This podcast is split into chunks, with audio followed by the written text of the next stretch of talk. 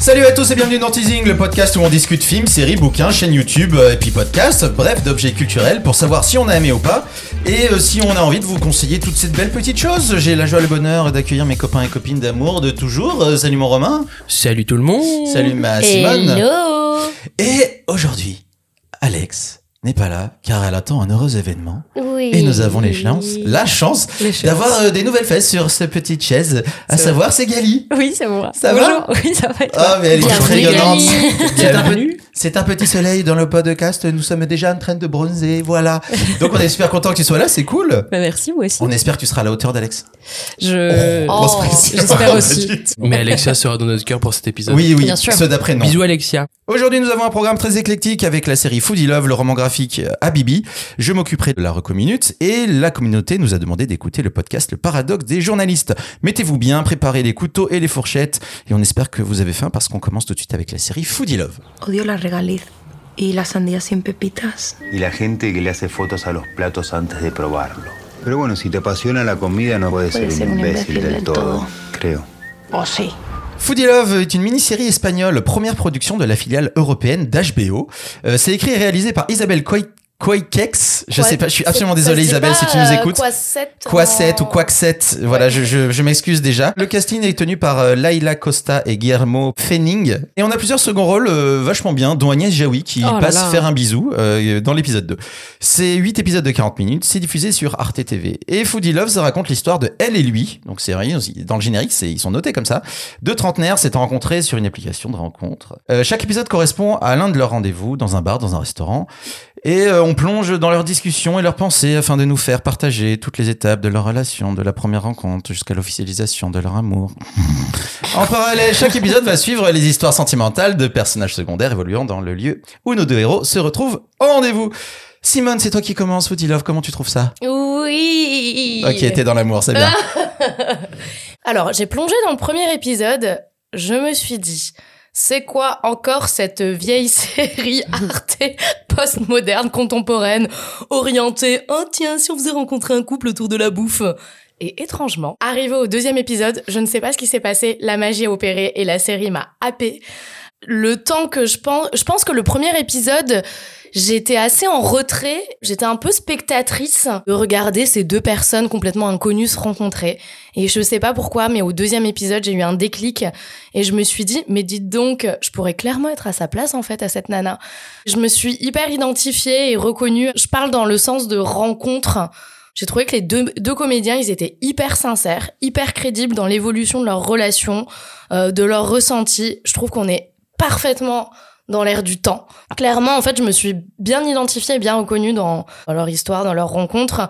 Et je me dis, aujourd'hui, on consomme aussi beaucoup nos relations, comme on dévore un peu, justement, différents plats. C'est une comédie romantique de base. On décide juste d'un pitch autour du thème de lier l'amour et la nourriture. Sur le papier, ça fait très, très basique.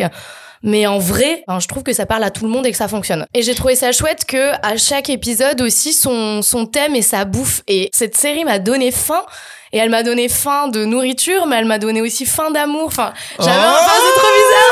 Alors... Oh là là, papillon dans le ventre. Je suis toujours seule et célibataire, je le rappelle. Hein. Donc voilà, je suis à fleur de peau. Donc quand j'ai regardé cette série, j'étais là, oh. Je trouvais que c'était une magnifique série romantique.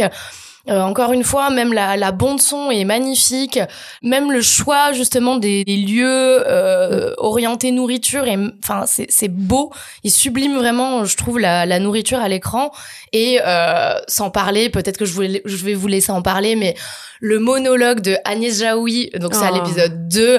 Oh mais mon Dieu, non mais vraiment le discours était magnifique et encore une fois ça a fait un véritable écho en tout cas au travers de ma vie personnelle et je pense que ce n'est pas que la mienne et que ça doit faire écho à beaucoup de monde donc vraiment c'est un grand oui et je recommande. Romain, t'as l'abîme, tu prends la parole. Oui, tout de suite moi. Bah oui, attends, une fille un garçon, on est dans la parité. Je suis à peu près d'accord en fait sur tout ce qui est un peu beau de cette série, c'est-à-dire que c'est une série qui est très fraîche dans le sens où t'as envie d'aller à Barcelone et de tester tous les restaurants parce que c'est un peu je trouve que c'est un peu aussi une sorte de vision gastronomique et donc un peu aussi touristique de Barcelone. Je suis d'accord avec toi. Moi, je trouve que elle est vraiment très. Enfin, je l'ai trouvée beaucoup plus intéressante que lui. Alors, je dis pas parce que c'est une question de point de vue d'hétéro ou pas et tout, mais je trouvais qu'elle était beaucoup plus touchante parce que en fait, dans le scénario, sans spoiler, en fait, c'est elle qui va vraiment en fait avoir plus d'impact au niveau des motifs sur son côté personnel, clairement. Moi, j'ai vraiment eu du mal à rentrer dedans. C'est-à-dire comme toi, en fait, je vous conseille en fait, amis auditeurs, de passer le premier épisode parce que c'est un peu genre, tu te dis bon, d'accord, ok, ils se rencontrent dans un café, on a compris qu'ils s'étaient rencontrés par une application, donc on sait pas vraiment ce que c'est cette application. Et en fait, ça traîne un peu en longueur, mais tu dis bon allez, je vais passer un peu le cap. Et à partir du deuxième épisode, tu comprends le principe, tu acceptes le concept.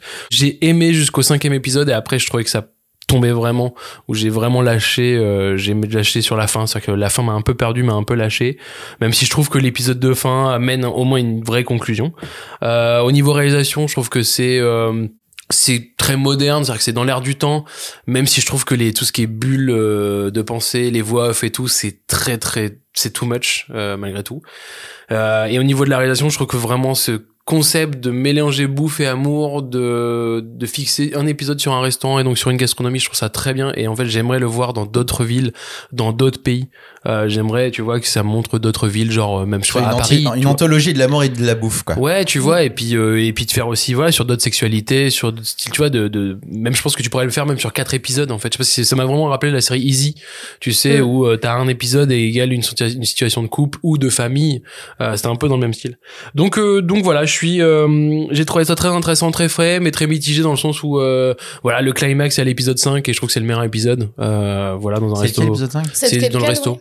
Dans le resto gastronomique. Ah oui, oui. Voilà, oui. C'est là où vraiment, c'est là où on filme mieux la bouffe, qu'on m'a vraiment donné envie. Voilà, il donne vraiment faim. J'ai quand même trouvé ça quand même très sympa et ça fait plaisir de voir aussi une série espagnole. Gali, pour ta première. Ouais. Vas-y. Est-ce que t'es dans le massacre ou est-ce que t'es dans l'amour ? Ah non, moi je suis complètement dans l'amour. Je suis un peu comme Simone, ça m'a un peu. Mais en fait c'est marrant parce que genre le premier épisode, pareil, je suis pas du tout rentrée dedans. J'étais là, bon, oh, ça va être mauvais. Je le sens que ça va être mauvais. Et puis je crois qu'on n'a pas justement l'habitude d'entendre des séries espagnoles ou étrangères en fait, à part anglaises, tu vois, ou américaines. Et du coup le truc de la langue a fait un moment genre. Est-ce que genre j'ai l'impression que c'est tu sais une espèce de série B, tu vois, genre c'était un peu étrange, j'ai mis du temps à rentrer dedans. Tu pensais que c'était Undo Stress ? Ouais, c'est ce que j'allais dire, mais sauf que la comédienne m'a fait penser à l'héroïne de Undo Stress, à la petite sœur. Lola. Ouais, c'est ça, on est d'accord. Tu regardais Undo Stress, Clément ? Ma sœur, et au bout d'un moment Lola était tellement belle que oui, tu regardais Undo Stress. Ouais. Non, mais ouais, la comédienne est magnifique, hein, dans. Elle est incroyable. Et c'est ce que, pour te rejoindre, tu tombes amoureux d'elle, en fait, tu vois. Et parce qu'elle a, je trouve ça, enfin, elle a une belle, elle a une sensibilité hyper forte et en même temps, elle est hyper pétillante, elle est drôle, elle est intelligente, enfin, tu tombes amoureux, c'est sûr, tu vois. Et le gars aussi, moi, je l'ai bien aimé. Donc le premier épisode, j'ai pas, genre, j'étais là, ok.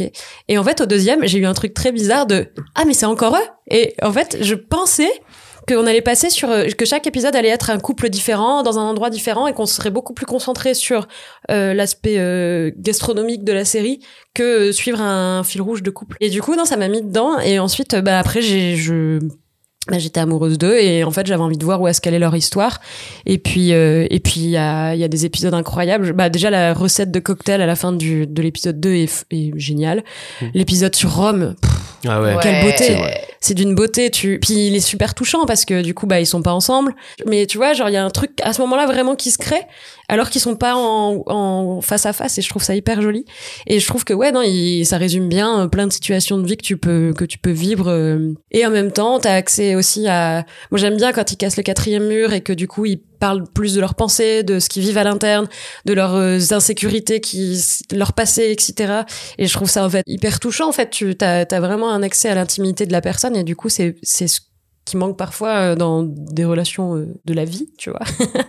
Et du coup, là, j'ai trouvé ça. Moi, ça m'a bien emmenée. J'ai apprécié. J'ai passé un bon moment. Ah bah cool, c'est bien. À ton tour de défoncer. Ah non, moi je vais pas. Non, mais je vais amener un peu de contraste. Moi je trouve le concept très cool. Je trouve la mise en scène vraiment assumée du début à la fin et je la trouve intéressante. Je trouve les comédiens au top. Je trouve qu'il y a vraiment des très très beaux moments. Je trouve qu'il y a certaines histoires secondaires qui sont vraiment très jolies. Agnès Jaoui en tête. Ça m'a donné faim tout le temps. Par contre, ça m'ennuie profondément. J'ai l'impression que la moitié de la série, pour moi, c'est des scènes de rien. C'est-à-dire que c'est des scènes où il se passe rien, genre ils s'attendent, ou alors ils parlent de quelque chose qui m'intéresse pas, ou alors on entend leurs réflexions sur des trucs qui m'intéressent pas. Alors, tiens, il y a des fois, ils regardent, il regarde. Mais il se passe plein de trucs à ce moment-là. Oui, mais moi ça m'intéresse pas. C'est ça en fait le truc. Mais t'aimes pas l'amour en fait. Mais non, c'est que pour moi, ce début-là qui dure 8 fois 40 minutes, pour moi il est un peu long quoi. Et puis les angoisses de cette nana sur son ex, machin, je comprends très bien, mais putain c'est long. Et je suis pas un mec qui adore rusher, il y a aucun souci. Mais là il y a c'est tellement long, les monologues internes. J'ai compris que tu m'as dit une idée, c'est pas la peine de me le tirer sur 20 minutes avec 10 000 explications et illustrations du même truc. Tu vois, et puis il y a un côté très, on est dans le banal de la vie, ce qui est cool parce qu'on peut s'identifier. Mais au bout d'un certain moment, ce banal-là, au bout de 3 épisodes, moi, il m'ennuie, quoi. Je suis ok, d'accord, très bien. Et vraiment, moi, sur la partir de la deuxième moitié, j'ai souffert, quoi. J'ai regardé parce qu'il fallait que je regarde pour le podcast. Mais sinon, j'aurais arrêté. Alors oui, elle est magnifique, elle est trop cool. Et en même temps, à côté, lui, il est relou qu'il en peut plus. Enfin, vraiment, pendant la moitié de la série, je me suis dit, mais pourquoi elle continue à aller le voir, ce mec? Et à un moment, il est chiant, il est relou, tu l'entends penser, et elle dira, il est chou quand même. Tu fais, non, il est chiant. Meuf, casse-toi, t'es trop cool, t'es trop mimi, t'es trop sympa. Il y a des milliards de mecs qui seront mieux que lui. Oui, mais c'est un mec bien. Et c'est pour ça. Ouais, voilà. Sinon, elle aurait été voir quoi? Le gros salaud d'à côté. Non, mais tu vois, moi, j'étais comme Gali, je me dis, ah, ok, vu que dans l'épisode 1, ils réfléchissent sur le petit couple qui tient le bar. Et je me dis, ah, ok, l'épisode 2, ça va être le couple qui tient le bar. Et de eux, on va rencontrer et ça va pimper comme ça, tac, tac, tac. Oui. Et effectivement, j'étais un peu déçu en mode, ah, c'est que eux. Non, mais je pense que t'as raison. Je pense que peut-être qu'il manque aussi d'autres personnages comme Agnès Jaoui qui soient vraiment en retrait. Ah, mais en fait, l'épisode 2 m'a rassuré. J'ai dit, ok, Agnès Jaoui, ça va envoyer si à chaque fois il y a des persos aussi costauds. Il en manque. Et non, quoi.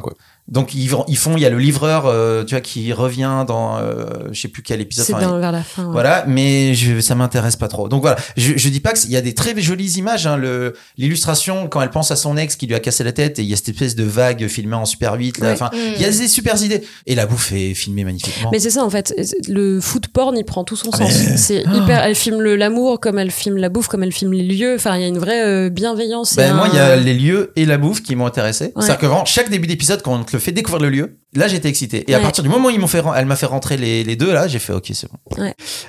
Ok bon à part moi qui suis relou, tout le monde dit bien et c'est juste que c'est très bien, c'est juste pas mon délire. Voilà, regardez si vous êtes en manque d'amour. Et même si vous êtes amoureux, je pense que ça marche. Je pense que c'est chouette. Ou si tu cherches des recettes.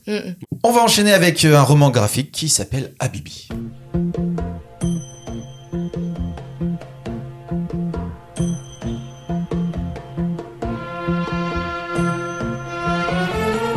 Habibi est un roman graphique écrit et dessiné par Greg Thompson. Habibi raconte l'histoire de Dodola, une fillette vivant dans un pays arabe imaginaire. Très jeune, elle est vendue par son père à un homme qui se fera assassiner quelques années plus tard. Alors réduite en esclavage, Dodola s'enfuit dans le désert avec Zam, un bébé qu'elle a recueilli. Le roman graphique passe 671 pages à nous raconter l'histoire d'amour de ces deux personnages. C'est Romain qui va nous en parler en premier. Romain, qu'est-ce que tu as à nous dire? Donc c'est une BD qui est sortie en 2011. Pour moi, si tu veux, Habibi, ça fait partie des classiques aujourd'hui. Ah ben grave. Voilà, c'est-à-dire que comme tu dis, ça joue des mythes et des légendes entre guillemets, ça joue sur un pays imaginaire, ça va jouer sur pas mal de choses qui touchent du philosophique à certains moments et donc ça parle pour moi c'est vraiment un classique intemporel. C'est magnifique, c'est-à-dire que pour le coup, c'est graphiquement beau. C'est-à-dire que ça joue vraiment déjà ça joue pas que sur le Coran, ça joue sur les 3 religions, ça joue sur la naïveté en fait des personnages, mais dans le dessin c'est pas naïf du tout. C'est un chef-d'œuvre. Je crois qu'on est assez d'accord en fait pour dire que ce bouquin est un classique. Donc je suis allé voir en fait les mauvaises critiques pour comprendre un peu ce qu'on peut leur reprocher et tout, parce que pour le coup je le fais pas, mais là je me dis tiens je vais aller voir sur Sens Critique et c'est marrant parce que c'est vraiment une question de lecture, une question de point de vue. C'est-à-dire que les gens disent vraiment oui, mais en fait, c'est soit trop manichéen, soit en fait, c'est bien pensant, soit il y a trop de sexe. Dans l'histoire d'amour, en fait, ça parle beaucoup de sexe, en fait, là-dessus, sur le viol, sur l'abstinence, sur comment tu vas gérer aussi ton rapport à la sexualité, surtout par rapport à Zam. Et tout n'est pas raconté par l'auteur, c'est raconté par le personnage de Dodola. Donc forcément, t'as toujours un peu l'écrivain et l'auteur de roman graphique qui est toujours derrière, mais il prend vraiment à partie le fait d'utiliser Dodola comme conteuse. Et en fait, elle va lui expliquer de la même façon qu'elle a ressenti. Donc c'est très naïf. Et elle explique ça à Zam tout le long en fait du roman graphique. Donc t'as envie en fait d'accepter cette naïveté parce qu'elle est présentée comme telle. Et souvent les personnes qui critiquent en fait Habibi le comparent à Blanquette. Et en fait, Blanquette, c'est le roman graphique qu'il a fait juste avant et qui était très personnel, qui était vraiment autobiographique sur la vie de l'auteur et tout. Et pour le coup, en fait, ils font complètement l'enlever. C'est-à-dire que là, il y a peut-être des choses qui vont être, entre guillemets, qui vont toucher, en fait, à Craig Thompson parce que c'est forcément l'auteur. Mais moi, je l'enlève et je le mets à Dodola. Et si je pars de ce principe-là, en fait, c'est forcément un chef-d'œuvre. Voilà. Gali Magali, ouais. À toi. Non, c'est un chef-d'œuvre. C'est déjà graphiquement, c'est hyper beau. Enfin. Toi, tu l'as lu pour. Ouais, je l'ai lu là. Mais tu l'avais pas lu avant. D'accord. Non, c'était une découverte. Romain me l'a apporté. J'étais malade en plus, donc c'était. Oh, Bobigette. Ouais, il me l'a emmené en bas de chez moi et tout. C'était trop mignon. Et elle habite loin. Elle habite à 40 km de Paris. Je suis venu en vélo. Ouais. Et bref, et donc du coup, je l'ai dévoré hyper vite, et c'est tellement... Enfin, j'ai trouvé hyper joli. Bah, graphiquement, c'est magnifique. Et pour le coup, tu vois, genre 2011, mais il est encore hyper actuel, et je pense qu'il peut pas vieillir, en fait. Et c'est ça qui est dingue. Et même sur des questions qu'on peut se poser maintenant, tu vois, genre en termes... Moi, par exemple, je suis très féministe et convaincue. Et pour le coup, tu vois, il y a vraiment ce truc-là qui est hyper actuel, qui parle... Ouais, ça parle de... Il y a beaucoup de sexualité, mais en même temps, j'ai trouvé ça super juste. Ça traite de plein de choses, c'est hyper dense. Sur la religion, il y a... Tu te rends compte à quel point... Mais justement, il y a des amalgames pourris encore aujourd'hui, et il y a tellement de trucs qui devraient pas être entendus de nos jours. Ce roman graphique, en fait, il remet tout là, tu vois, je trouve. Et je le trouve vraiment essentiel, même socialement, il y a un truc fort, quoi. Non, c'est bien. Moi, je vais rester là-dessus. Ok, ma Simone. Moi, ça m'a grave excitée, putain. Faites quelque chose pour Simone. C'est ça. Non, j'ai adoré. Je l'ai lu en plusieurs fois parce que vous me connaissez. Ça m'a pris un peu de temps à lire, et aussi parce que il est chargé. N'oublions pas qu'il est très très chargé visuellement, graphiquement, et qu'il y a plein de choses, qu'il y a plein de détails.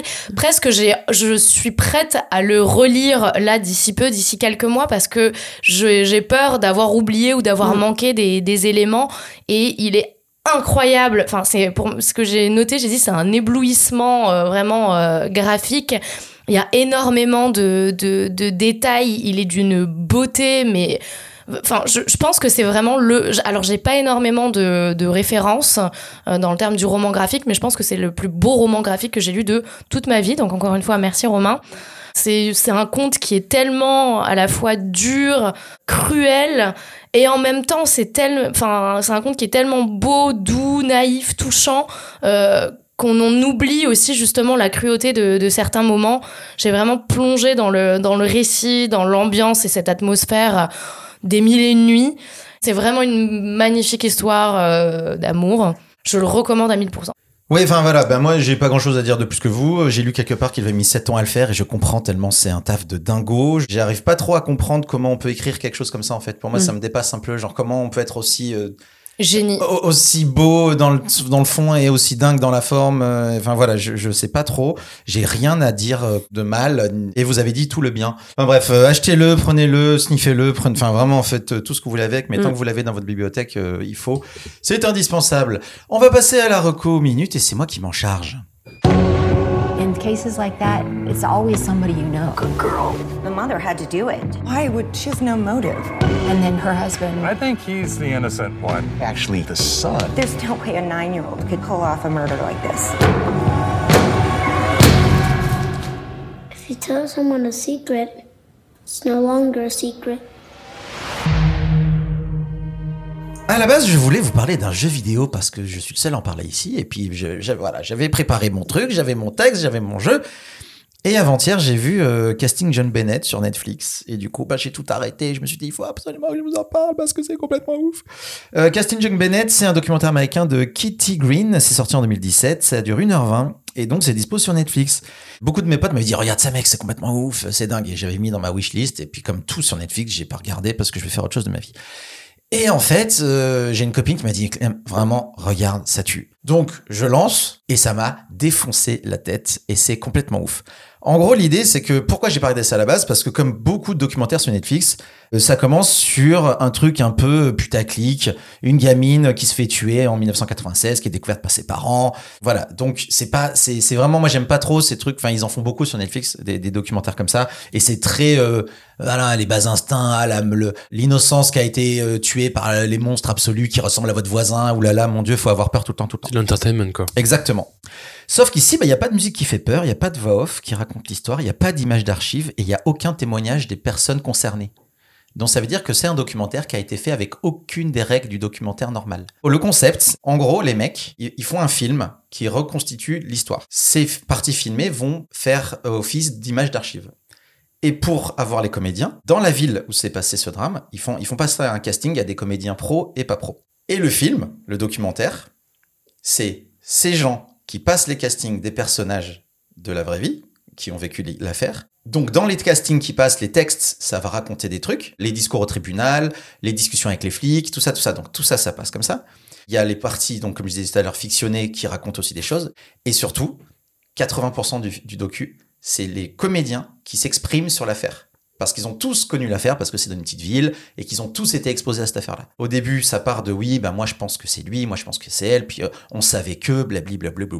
Et au fur et à mesure, on change de prisme pour dire qu'est-ce que cette affaire a réveillé chez ces gens. Et le cœur du film, en fait, c'est ça. Et ça, c'est absolument passionnant. C'est trop bien, le concept, il a l'air trop ouf. Le concept est dingue. C'est-à-dire que moi, j'ai deux trucs. Je regarde ça, je me dis, alors un, comment tu conçois ça ? C'est-à-dire, comment tu te dis, je vais faire un documentaire sans images d'archives, sans interviewer aucune des personnes qui est concernée et sans mettre de narrateur fixe. Je vais faire passer un casting et je vais faire un machin. Et tu te dis, mais alors déjà, un, le penser et deux, le vendre. Donc, il y a un côté ultra techniquement, c'est ultra propre et c'est très équilibré.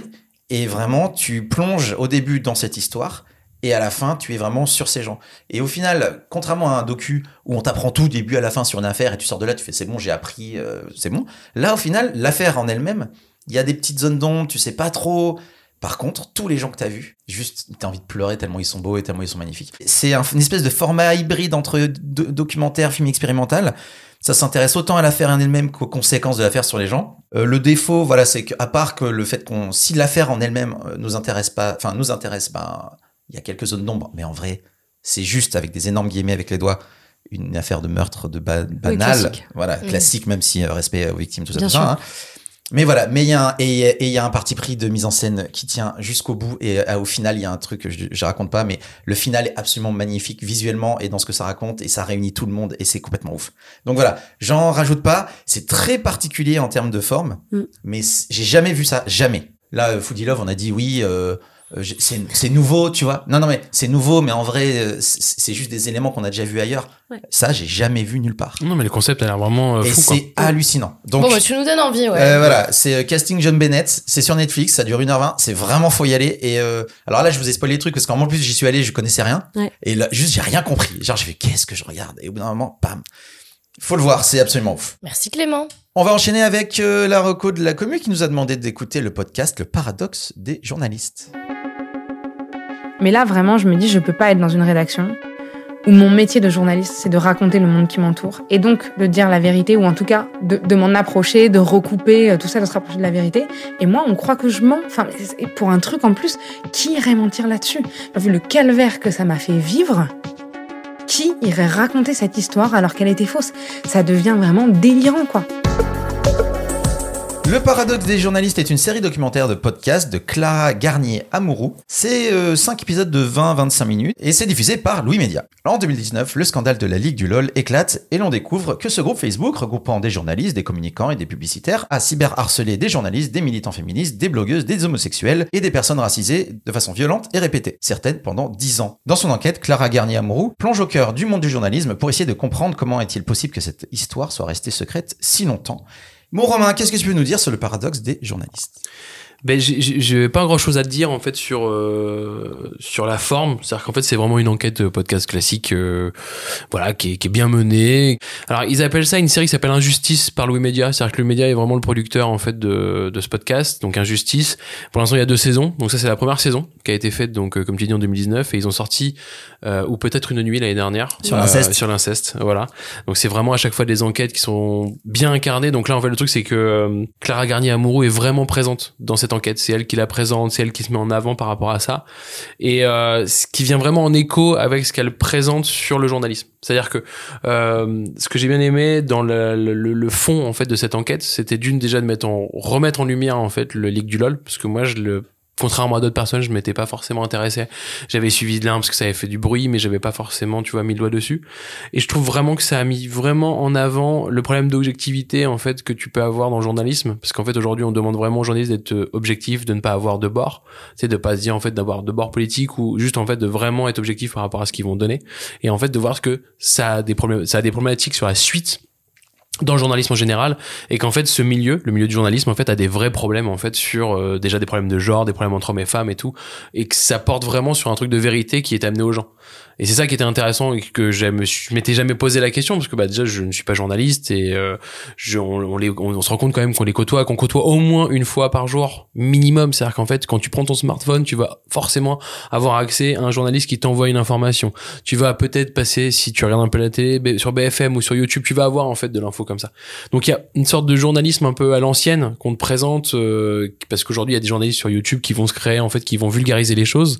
Et là on va vraiment dans le fond du problème, d'aller en fait dans des comment on appelle ça, quand ils vont parce qu'ils parlent surtout de Libération en fait à un moment, mais ils vont dans ces grosses boîtes pour montrer qu'il y a un vrai problème d'objectivité à l'intérieur. Et c'est pas un problème d'objectivité sur ce qu'ils vont faire, mais c'est un problème de rapport personnel à l'objectivité.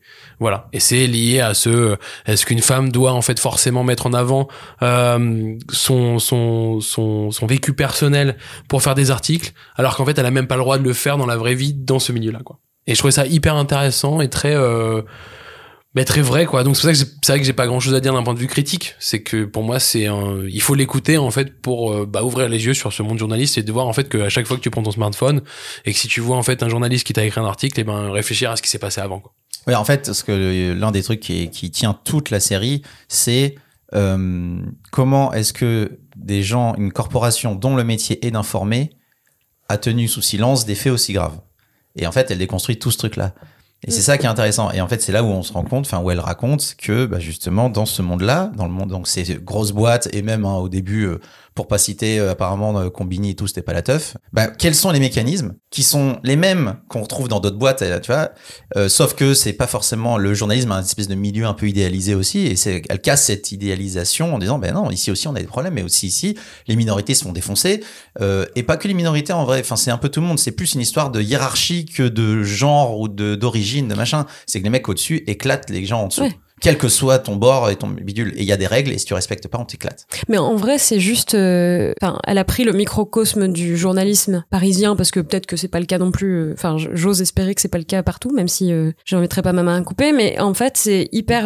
ça met juste en lumière un système qui existe absolument partout, que ce soit dans le journalisme, dans les affaires, dans tout ce que tu veux, en fait. C'est comme ça que marche nos sociétés, en fait. Pour moi, c'est au-delà de la critique de la critique, c'est pas une critique, mais au-delà de mettre en lumière, en fait, ce qui se passe, à l'interne, dans des microcosmes comme ça, ça met en lumière, en fait, ce qui se passe à l'échelle, sociétale, quoi. Ouais. Et en fait, pour moi, c'est ça la réelle critique. Oui, mais comme c'est eux, les biais d'information, c'est là, c'est intéressant. Vu que c'est eux qui sont censés donner l'info, du coup, dès que tu décides de pas donner l'info, forcément, tu dis, c'est peut-être un milieu qui est sauvegardé de tout ça. Et en fait, là, tu dis, non, pas du tout. En fait, c'est comme ça partout. C'est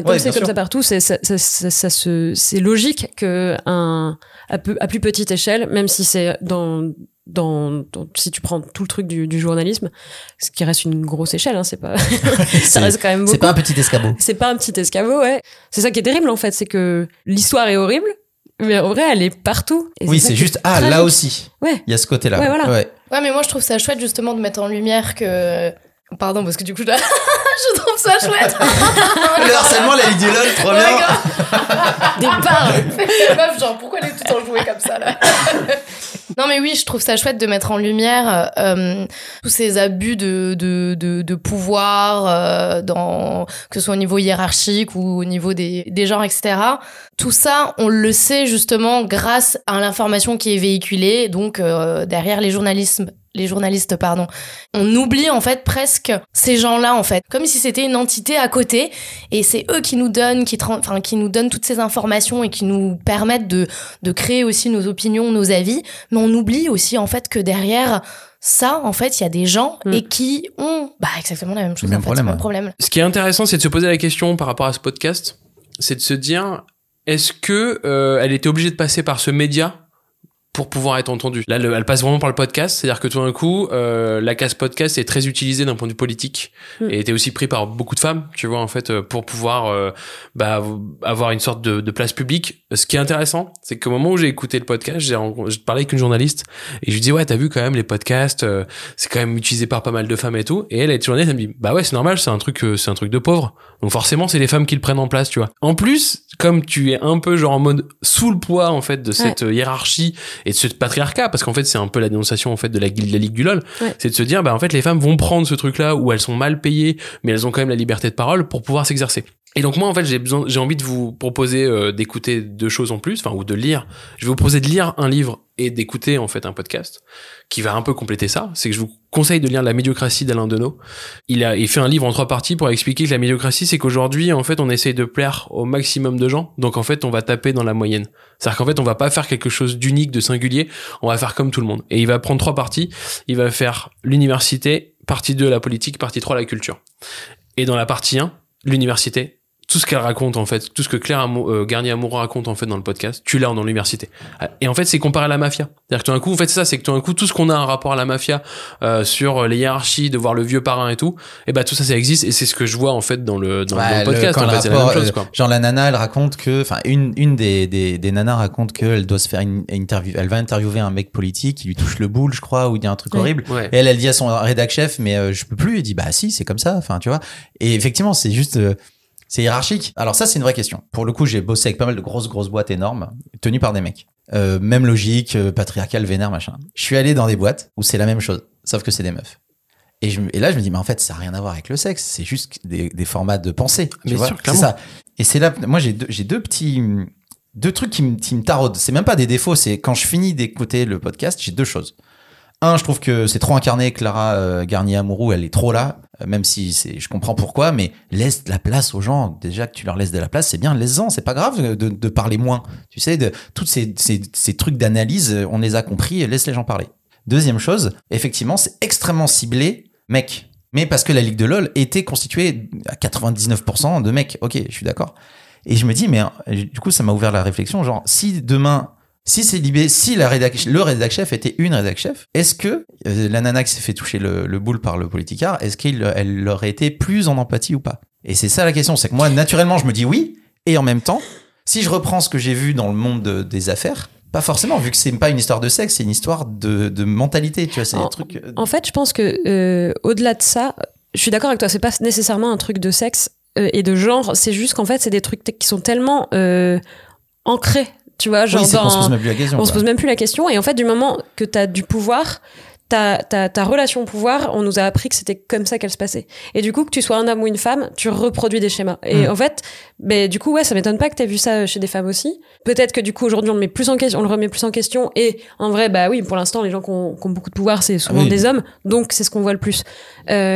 Mais au-delà de ça, c'est pas parce que si demain, le monde, il y avait plus d'hommes et qu'il y avait que des femmes, je suis sûre qu'on continuera à faire la guerre. Mais en fait, c'est pour ça que c'est intéressant de se remettre en question et de se poser les bonnes questions sur ça pour justement arrêter, en fait, d'être dans un schéma patriarcal, capitaliste, qui est vraiment pourri, je pense vraiment, et remettre, en fait, un peu d'humanité, en fait, dans nos rapports, tu vois. C'est l'empathie, hein, qui manque à tous ces gens, de toute façon. Voilà. Et donc, du coup, je pense que homme ou femme, c'est la même chose, tant qu'on n'a pas déconstruit ce truc. Je fais pas le... Oui, mais tous les mecs sont pas des méchants, hein. Non, c'est pas ça du tout le propos, mais je suis... c'est juste, il y a un problème partout. Ouais. Alors, tous les mecs sont pas agressifs et vénères, mais le problème est partout. Donc, voilà, il y a aucun souci là-dessus. C'est juste les petites réflexions que m'a ramené ce... Mais parce qu'en fait, comme tu dis, c'est que tu vois là... Donc, moi, je voulais vous conseiller ce bouquin de nos et aussi le podcast. Et en fait, le truc, c'est que le podcast que je vous propose, c'est pour avoir une autre forme. C'est-à-dire que, un coup, c'est de parler du cœur sur la table, en fait, qui est fait par Victor Toyon pour Binge, qui va vraiment parler de la révolution romantique. C'est-à-dire qu'en fait, de vraiment nous confronter, en fait, au schéma, entre guillemets, préconçu. C'est-à-dire que là, c'est un schéma de journalisme, mais là, en fait, il y a des schémas d'amour qui sont encore plus universels. Et donc, en fait, cette universalité, est-ce qu'elle est vraie? Est-ce qu'elle est, comment elle se gère par rapport à notre vie, quoi? Et elle a fait vraiment c'est une enquête, mais c'est une enquête vraiment vue différemment. Alors, elle est plus présente, mais c'est beaucoup plus personnel. Donc, ça me dérange moins. Et surtout, la forme est très moderne. Donc voilà, je vous le conseille d'écouter. C'est très bon podcast. Le cœur sur la table. C'est une sorte de mix documentaire fiction dans lequel elle se met en avant et elle va vraiment traiter les choses.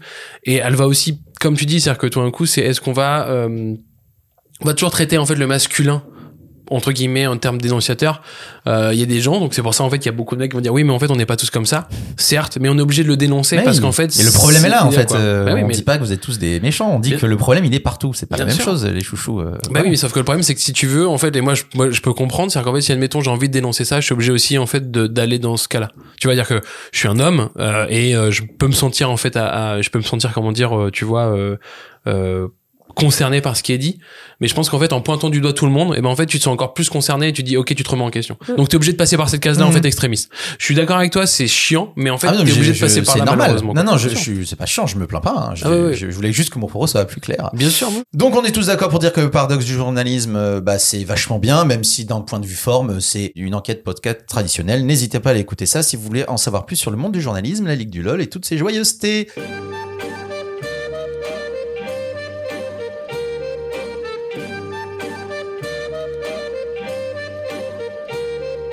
Et c'est ainsi qu'on termine ce nouvel épisode de Teasing. J'espère que ça vous a plu. Romain, merci beaucoup. Mais de rien. Simon, merci beaucoup. De rien. Gali, merci beaucoup. De rien. C'est ta première, ça va, c'est pas trop dur. Non, mais les premières, c'est souvent un peu nul. Et il faut revenir plusieurs fois pour que ça devienne cool, tu vois. Non, ça va, j'ai kiffé. Moi, j'étais nulle, c'est ça que tu me dis? Non, nous, on était nuls. Nous, on était nuls. Non, attends, jamais de la vie, je me permettrais. Eh ben, écoutez, on se retrouve en 2022 pour un nouvel épisode. D'ici là, passez des bonnes fêtes, soyez heureux, bonne année en avance, tout ça. Bisous, câlins, check. Et puis, va très vite. Oh, t'as oublié les brofistes. Les brofistes pour les copains. Joyeux Noël. Teasing est un podcast produit par les ondes mécaniques. Vous pouvez nous retrouver sur toutes les plateformes de podcasts de l'univers et n'hésitez pas à nous donner des bonnes notes et en parler autour de vous pour nous faire un peu de pub. Pour nous donner vos recommandations, nous laisser des messages ou nous faire des bisous, retrouvez-nous sur le compte Instagram des ondes mécaniques. Les ondes mécaniques.